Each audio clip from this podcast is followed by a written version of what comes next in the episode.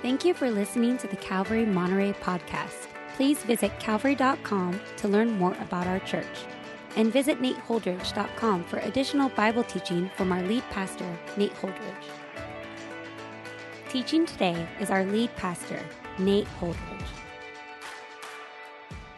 Hey everyone, great to be with you this Sunday uh, on this Lord's Day. If you take out your Bible, and turn to Mark chapter 10. We're going to continue our study in Mark's gospel, and today we have the famous passage of the rich young ruler in Mark chapter 10, verse 17 and following. And I'm calling this message the cost of the kingdom, the cost of the kingdom. And as you're turning there in your Bibles, I just wanted to mention to you that in a couple of weeks, we're very excited to roll out a fresh version of our online gathering together. Uh, we've got a team of people that are involved in putting on this online service, and we're looking forward to actually combining the worship and the teaching components and having one live gathering together that we record and then broadcast for you. Right now, uh, Pastor Brenton leads worship independently of me. I teach the Bible independently of him, and there are really no people in the room with us aside from our studio tech uh, who's doing all the recording. And so we're going to try to simulate a live gathering. You'll see some other people there interacting with the word, taking in the Bible study. And the reason that we're doing this is in part because when we gather together as a church, one of the things that God speaks to us through are the others that gather together. And so we're going to try to, as best we can during this wild season, create that sense, that reality that we are gathering together as a church on Sundays, even though we're doing it in this strange and totally different way than we're used to. And by the way, I just wanted to mention before we get into the word that it is an absolute joy to produce and to provide this for you. To be able to serve you right where you're at, to be able to minister to you in your time of need, this scary and frightening and confusing time. Uh, it's our pleasure to be able to take care of you and to deliver the word and to still have a semblance of a gathering during a time like this. And of course, we all look forward to the day where there's no fear, no worry about the coronavirus, and we can come together and hug each other and uh, love on one another together physically. But right now, during this time, uh, for those of you especially who need it, it is a total blessing uh, to do this for you. Plus, it gives me great practice for the live gathering on Sunday. So thank you. It's a lot of fun. All right, let's go to Mark chapter 10 this morning. Mark chapter 10 this morning. Last week we saw Jesus ministering to the little children. And this week it says in verse 17, and as he was setting out on his journey, a man ran up and knelt before him and asked him, Good teacher, what must I do to inherit eternal life? Lord, we come to you today knowing, like this man, that we need something from you. And Lord, as this man desired eternal life, Lord, we say the same thing. We know that without you, there is something missing.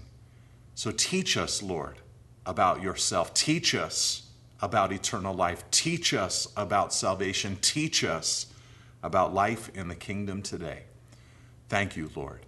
In Jesus' name, amen. Okay, our story begins with a man who is desperate for Jesus. Uh, the other gospels tell us that he was young and that he was a ruler. And so we often call this man the rich young ruler because we'll discover through the study that he is a wealthy man. But even though he had wealth and even though he had power, he felt that something was missing from his life. And he suspected that Jesus had the answers to the questions that he was asking. And he was desperate for these answers. So it says in verse 17 that he ran to Jesus, that he knelt before Jesus. And he said, Good Teacher, what must I do to inherit eternal life? Now, we can't help but notice that there's something off about the man's question. You know, present day believers, us, we understand that this man asked amiss. What must I do to inherit eternal life? To him, he thought that there was an action he could perform that would unlock eternal life, something that he could do to earn salvation. Of course, we know that salvation is entirely a gift of God, entirely of the grace of God, so that no one can boast of a work they performed to be saved. We know that we must receive Christ's all sufficient work by faith. Last week, Jesus demonstrated this with the example of children. Children receive everything, Jesus said. That's how someone gets the kingdom. It must be received. But this man, immediately following that interaction, apparently didn't get the memo about receiving the kingdom. He wants to achieve the kingdom, he wanted to earn eternal life. But Jesus knew that he could not enter the kingdom through merit. So he responded to this man. Verse 18. And Jesus said to him, Why do you call me good? No one is good except God alone. You know the commandments do not murder, do not commit adultery, do not steal, do not bear false witness, do not defraud, honor your father and mother. Now, when the man asked this question about eternal life, uh, he gave Jesus a title. Uh, he called Jesus in verse 17, Good Teacher. And Jesus, when he responded to the man, he latched on to that title and that word, good, before he answered the man's question. Before answering the man, he, Jesus said, Why do you call me good? No one is good except God alone. Now, this wasn't Jesus' way of distancing himself from God. It wasn't his way of saying, hey, I'm not God, I'm no, nowhere near to what he is like. No, that's not what Jesus was doing. As we'll see in this passage, Jesus, Jesus thought that following him was equal to following God. Instead, what Jesus was doing was planting a seed in this man's mind. He had thought too lowly about what it meant to be good. So when he saw Jesus, he thought of Jesus as a good teacher. But the Bible says that there is none good, not, not even one, but that all are lost and broken under sin. And so the man needed to understand that only God is good for two reasons. First, he needed to think of himself as broken and under sin rather than a good man who could do something good to inherit eternal life. Second, he needed to think of Jesus as God the Son, the perfect, good man and holy God who deserved the man's allegiance. In just a moment, Jesus is going to say, Follow me. Only God is good. Only Jesus is good. So Jesus is God. That's what Jesus is hinting at, or the seed that he's planting. But Jesus didn't stop there. Uh, he reminded the man, as we read there in verse 19, of some of the Ten Commandments. Don't murder, don't commit adultery, don't steal, don't lie, don't defraud, honor your parents. Now, these six rules all came from the second tablet of the Ten Commandments. There were two tablets of the Ten Commandments, and then on the second tablet, these rules were listed. That tablet, the second one, had everything to do with mankind's relationship with other people. In other words, the second tablet gave commands on how to treat others. Now, how did the man respond to what Jesus said? Jesus said, Okay, you know all the commandments, or at least the second tablet to treat other people in this way. How did the man respond to Jesus? Let's read in verse 20. And he said to him, Teacher, all these I have kept from my youth. And Jesus, looking at him, loved him and said to him, You lack one thing. Go, Sell all that you have and give to the poor, and you will have treasure in heaven, and come, follow me. Disheartened, verse 22, by the saying, he, the man, went away sorrowful, for he had great possessions. Now, this man responded to Jesus, we just read there in verse 20, by making a big claim. He said, Teacher, all these things I have kept from my youth. As Christians, we doubt that he really had kept all these things from his youth. And one reason that we doubt him is because we know of the inward nature of the law. It's Jesus who told us that the law is not only external, but also internal in nature. So when the man says that he's kept all these commandments from his youth, we suspect that he's being hypocritical. But Jesus didn't respond to the man like he normally responded to hypocrisy.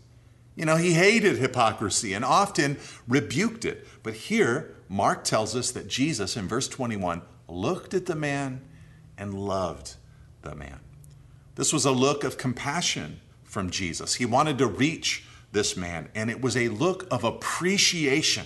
This man had earnestly sought to obey God with his life. So, from a posture of love, Jesus then diagnosed this man. He has led the man perfectly up to this point in the story. The man knows he doesn't have life, but he sees himself as a keeper of the second tablet. He thought of himself as devoted to God.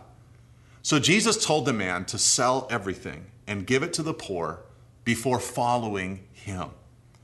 Now, Jesus, when he said this to the man, was not sharing with us a path to works based righteousness. He's not trying to tell the world that mankind is saved through generosity, benevolence, or sacrifice.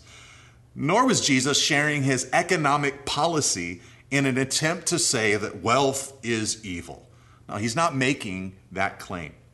But this particular man had a particular problem.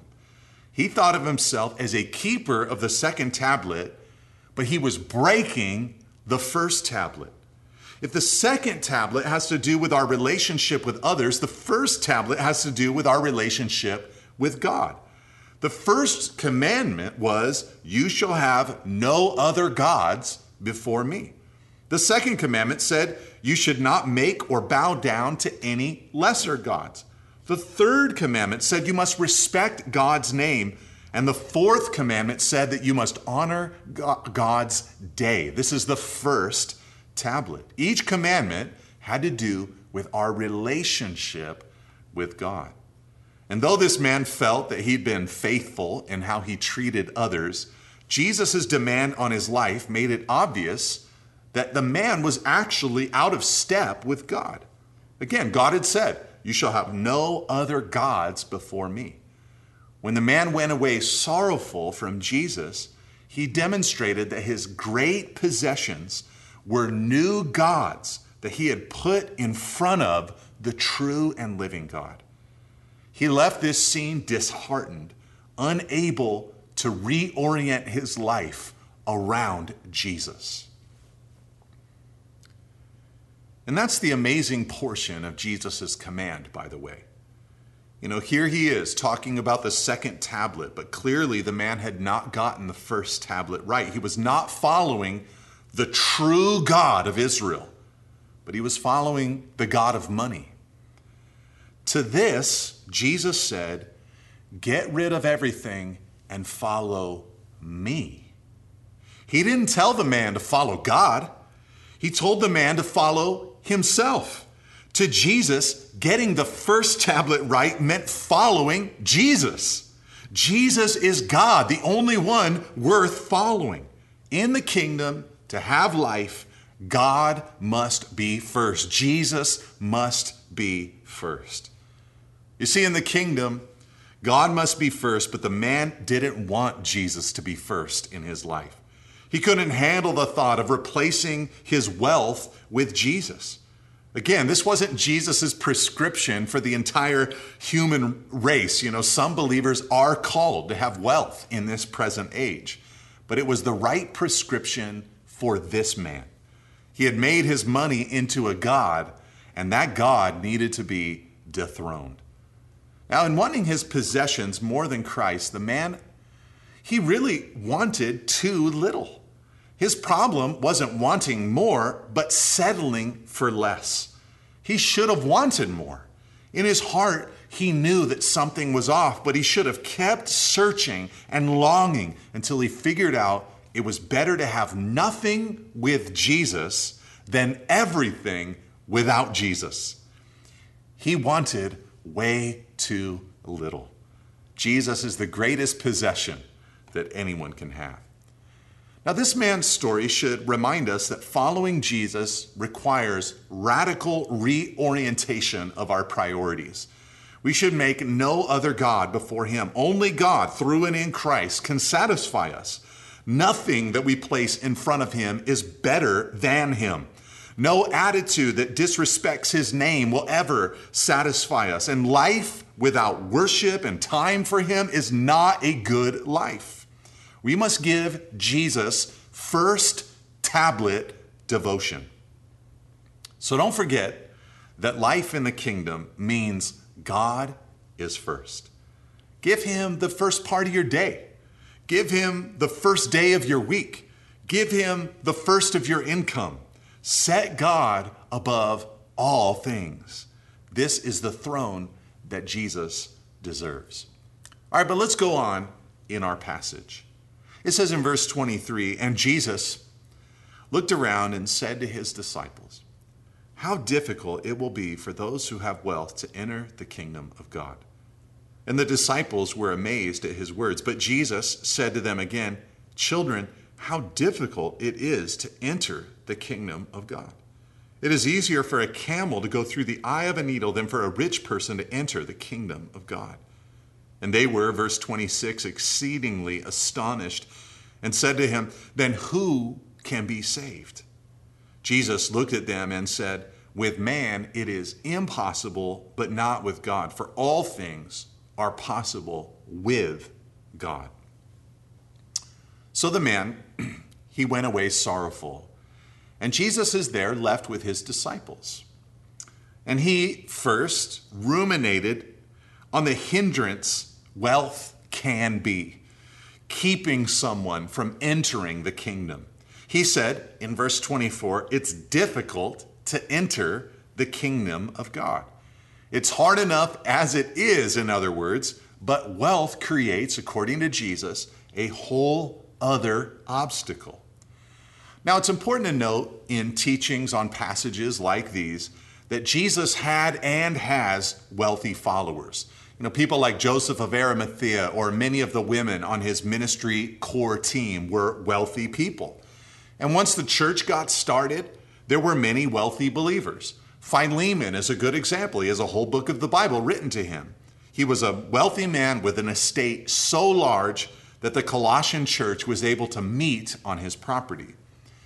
In Jesus' kingdom, every class and income bracket can find hope in the truth of the gospel. Jesus did not think that wealth could only be acquired by trampling down other people, nor did he think that even having wealth in the first place was some kind of sin. These are thoughts that are beginning to prevail in our society. But on the other hand, wealth, according to Jesus, can be dangerous. It was dangerous for the man in our story today, and it has crippled many people over the years. Christians who are wealthy need the Spirit's help and great maturity to navigate their wealth well. You see, with wealth, the heart can be tempted to fixate on this world alone. Instead of re engineering life today based on the hope of tomorrow, wealth can encourage us to become complacent and satisfied with life today. Wealth can also tempt us to think everything good can be bought with a price. But of course, we all know this has never been true. The best things in life, love and joy and peace, are not guarantees for those who have means. All the fruit of the Spirit is available to all believers, wealthy or not. And those fruits describe the good life. You see, the Bible presents wealth as a test. If your heart can navigate wealth and still be devoted to God, you've passed the test. If, like this man, you bail on allegiance to Jesus in favor of wealth, you've failed the test. For this reason, we should celebrate those in the church who are wealthy and faithful to Christ. It's an amazingly mature combination. In a way, it's easier to cling to God when you're poor. You know that you need Him. But when, when you're wealthy and you're desperate for God, it is a beautiful thing to behold. But the Bible says that wealth is also not only a test, but also a responsibility. We are stewards of everything that God has entrusted into our care, from our planet to our bodies to our relationships. If wealthy, you've got to steward that wealth well. I'm not just talking about giving it away or building churches or supporting missionaries. You've got to be a good leader. If you have employees, pay them well, give them a good working environment, and spend well. Give the rest of us a vision of what life could be. Your life is important to those who are following your lead, and you have the opportunity to bless many people with your discernment and wisdom. But when the disciples heard Jesus talking about how hard it is for a wealthy person to enter the kingdom, they couldn't believe what they heard. You know, they grew up in a society that believed that wealth was a sign of God's blessing. Riches equaled righteousness. Now their rabbi is telling them that it's hard for wealthy people to enter the kingdom. And he made it sound impossible, saying that it'd be easier for a camel to go through the eye of a needle. Then Jesus added, But with man, this is impossible, but with God, all things are possible, in verse 27. In other words, according to Jesus, the rich young ruler could have gone into and enjoyed the kingdom. He was not excluded because of his wealth. It was hard for him to walk away from making his wealth his God, but with God, it was possible for him to do it. Notice that Jesus did not say, God can save anyone. That's true, but it's not Jesus' point right here. What he said was, with God, all things are possible. The key is with God. In other words, God would have joined up in empowering this rich young ruler to abandon all to follow Jesus. He would have discovered a fresh power and strength for the journey. He would have borrowed the power of God. He would have done the impossible with God. You know, Paul talked about this from his own life. You know, Paul shared in Romans chapter 7 that before he surrendered to Christ, while he was still a Pharisee, keeping the commandments, or so he thought, he wrestled with the 10th commandment, Thou shalt not covet. You know, he felt like he was keeping everything else that there were no gods before God, that he was keeping the Sabbath, that he was giving, that he was not lying, you know, all of these things no murder, no adultery. But when he thought about the command not to covet, he felt that he couldn't keep his inner man from coveting. The law showed him the power of sin within, and in fact, awoke sinful desire within. And so he believed eventually in Jesus, and accordingly, he died to that old relationship with the law. But did that mean that he no longer cared about obedience to God? Not at all. Everything changed on the day he became a Christian, just like it changed for you. In his former life before Jesus, it's like Paul was married to the legal code of the law of God.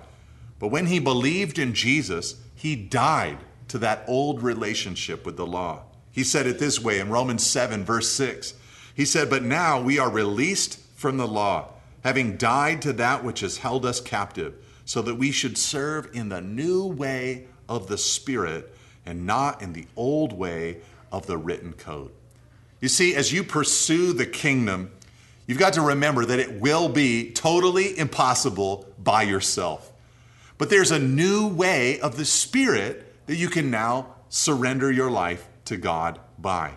Self denial, living for others, it's all unnatural to us. But as you follow Jesus, He will help you.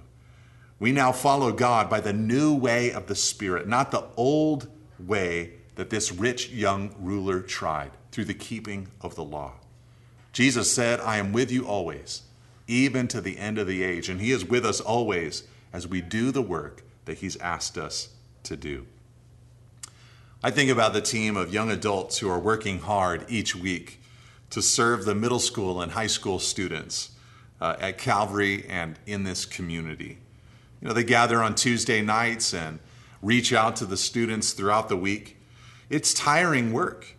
And especially on Tuesdays, after they have a long day of work themselves, it's a sacrifice for them to spend a night serving these rambunctious teenagers. You know, Netflix is calling them, I'm sure. Stay home, chill, relax. But they show up and they lay down their lives so that Jesus can be famous to the kids who come that night. They want to serve the next generation. They want them to love Christ. And as they serve, the Spirit aids them. God gives them strength and energy. He lifts them up for the task. With man, it's impossible, but with God, all things are possible. You see, when we extend ourselves as a form of worship and obedience to Christ, He strengthens us. All right, let's conclude with the last section of our teaching today. Peter, verse 28, began to say to him, See, we have left everything and followed you. Jesus said, Truly I say to you, there is no one who has left house or brothers or sisters or mother or father or children or lands for my sake and for the gospel who will not receive a hundredfold now in this time houses and brothers and sisters and mothers and children and lands with persecutions and in the age to come eternal life.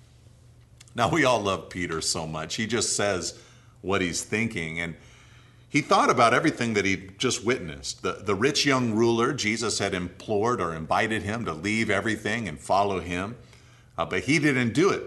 But Peter thought about it and he realized, well, we did that. We left everything and followed Jesus. And so he tells Jesus about it. You know, like, hey, Jesus, we left everything, just saying, but we did what you asked this man to do. Now, it's fascinating because Jesus did not rebuke Peter, but instead told him of the great blessings that come from following him. Know, any house or family or possession that believers leave for Jesus and the gospel's sake will not go unrewarded. And I know that some of you have been in that camp. You've been separated from things and from people that you love because of your devotion to Christ. Jesus said that we would receive a hundredfold now and eternal life later. You know, it's true. When you forsake the old life and devote yourself to Christ, you get much in return. Sometimes your allegiance to Jesus will separate you from family or friends or even possessions. But for all that you lose, you get a lot more in return.